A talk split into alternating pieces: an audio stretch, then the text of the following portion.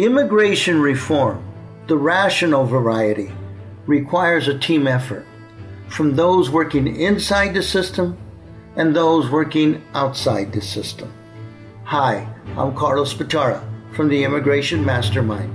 Thanks for listening.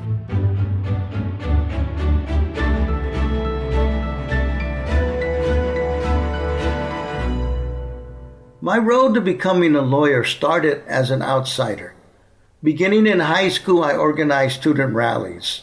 By the age of 19, I was an accomplished political organizer.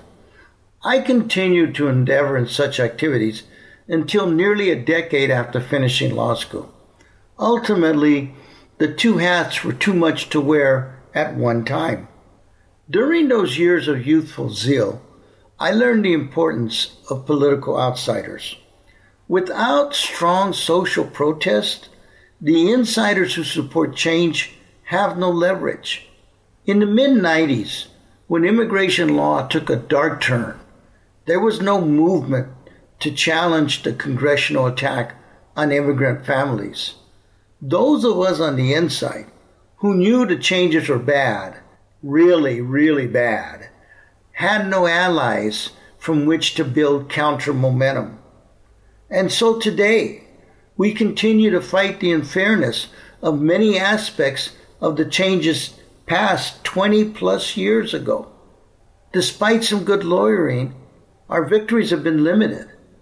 The effects of those rules cannot be undone until an effective immigration protest movement manifests itself. The Dreamers have illustrated the potential for widespread support.